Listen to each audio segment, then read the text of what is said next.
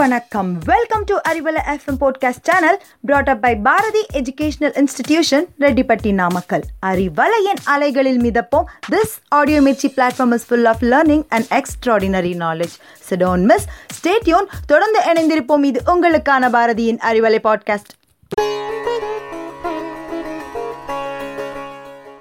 hi hello and welcome to Bharathi Arivalai podcast நான் உங்கள் ஆஷாலினி. இன்னைக்கு ஊர் சுற்றலாமாங்க நிகழ்ச்சியில் நம்ம பார்க்க போகிற ஊர் தமிழ்நாட்டோட நெசவு நகரம்னும் சேரர்களோட தலைநகரம்னும் பல சிறப்பு பெயர்களை கொண்ட கரூர் தாங்க. கரூர் மாவட்டத்தை பற்றி இப்போ நான் சொல்ல போகிறேன் உங்ககிட்ட.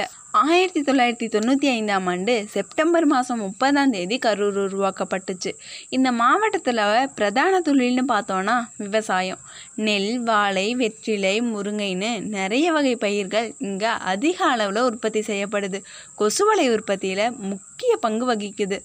கரூர் மாவட்டம் கட்டுமான தொழிலில் சிறந்து விளங்குதுன்னு சொல்லுவாங்க. கரூர் அரவக்குறிச்சி குளித்தலை கிருஷ்ணராயபுரம் கடவூர் மண்மங்கலம் புகழூர்னு ஏழு தாலுக்காவாக பிரிக்கப்பட்டிருக்கு. அரவக்குறிச்சி. இது இந்தியாவிலேயே முருங்கைக்காய் முக்கிய சந்தையாகும். மகாராஷ்டிரா குஜராத் தில்லி ராஜஸ்தான் ஹரியானா மேற்கு வங்காளம் ஒரிசா கர்நாடகா ஆந்திரா கேரளான்னு பல மாநிலங்களுக்கு ஆயிரக்கணக்கான முருங்கைக்காய் சுமை ஏற்றப்படுது. அரவக்குறிச்சி பெரும் வெற்றி பெற்று இங்கே இருக்குன்னு சொல்கிறாங்க இந்த பகுதியில் நாற்பதாயிரம் ஏக்கருக்கும் மேலே பயிரிடப்படுது. அரவக்குறிச்சியோட மற்றொரு சிறப்புன்னு பார்த்தோன்னா பூலாம் வலசு அப்படின்னா என்னென்னு யோசிக்கிறீங்களா? அதாங்க சேவல் சண்டை. ஏறக்குறைய பல நூற்றாண்டுகளாகவே இங்கே சேவல் சண்டை நடைபெறுது. இதில் பங்கேற்க பல மாநிலங்கள்லேருந்தும் பல மாவட்டங்கள்லேருந்தும் வருகை புரிஞ்சிருக்காங்க. குளித்தலை. இந்தியாவில் தமிழ்நாடு மாநிலத்தில் அமைஞ்சிருக்க கரூர் மாவட்டத்தில் உள்ள குளித்தலை தான் மூன்றாவது தாலுக்காவாக பிரிச்சிருக்காங்க.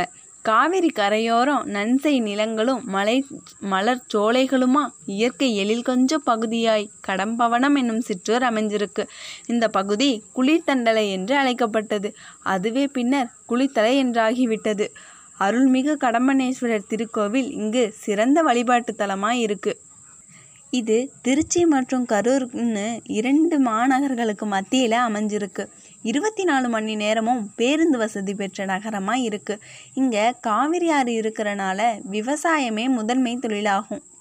வாழை தான் இங்கே அதிகம் பயிரிடப்படுது. குளித்தலைக்கு கிழக்கில் எட்டு கிலோமீட்டர் தொலைவில் பெட்டவாய் தலைங்கிற ஒரு ஊரில் சர்க்கரை ஆலையும் இருக்குது விவசாயத்துக்கு அடுத்தபடியாக இந்த பகுதியில் செயற்கை வைரம் பட்டை தீட்டுற தொழில் தான் பரவலாக காணப்படுது. அடுத்தது கடவுர். கடவூர் மாவட்டம் கடைக்கோடியில் கடவூர் அமைஞ்சிருக்கு.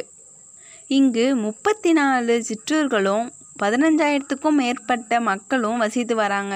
இந்த ஊருக்கு ஏற்ற பெயர் போலயே இன்றைக்கும் கடை ஊராகவே இருக்குது கடவுர் மலைத்தொடரில் பல்வேறு நீரூற்றுகள் அமைஞ்சிருக்கு. இதில் முக்கியமானவைன்னு பார்த்தோன்னா வாழையருவி. இடைவிடாத தண்ணி வந்துக்கிட்டே இருக்குங்க.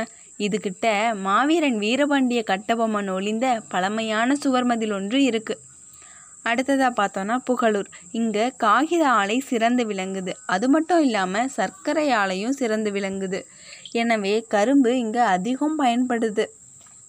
புகழூருக்கு பக்கத்தில் வேலாயுதம்பாளையங்கிற சிற்றூரில் ஆறு நாட்டான் மலை ஒன்று இருக்குது இந்த குன்றோட உச்சியில் முருகன் கோவில் இருக்குது மலையோட இடைப்பகுதியில் வடக்கு பக்கமும் தெற்கு பக்கமும் இரண்டு குகைகள் இருக்குது அந்த குகையில் சமணர் படுக்கைகளும் இருக்குது இந்த படுக்கையை அமைத்து கொடுத்த சேரனை பற்றியும் படுக்கையில் இருந்த சமண துறவிகள் பற்றியும் இங்கே இருக்க கல்வெட்டு குறிப்பிடப்படுது. புகழூர் கல்வெட்டுங்கிறது புகழூர் மலைப்பகுதியில் கண்டுபிடிக்கப்பட்ட ஒரு தமிழ் பிராமி கல்வெட்டு தான் கரூர் இந்தியாவிலேயே மிக சிறப்பு கொண்ட நகராட்சிங்க. இந்த கரூர் மாவட்டத்தில் அமராவதி மற்றும் காவிரின்னு இரண்டு நதிகள் இருக்குங்க. ஏறத்தாழ இரண்டாயிரம் ஆண்டுக்கும் பழமையான வரலாறு கொண்டது தான் நம்ம கரூர் மாவட்டம். தமிழகத்தில் மிக பழமையான நகரங்களில் ஒன்றுன்னு சொல்லுவாங்க. கரூர் பல வரலாறு சிறப்புமிக்க கோயில்களை கொண்டு இருக்கு இது போர்க்களமாக விளங்குறனால பல்வேறு மன்னர்களோட வீரத்தை பறைசாற்ற சிலைகளை காண முடியுது. இது மட்டும் இல்லாமல் கரூரில் சிறப்பான கோவிலெல்லாம் இருக்குதுங்க.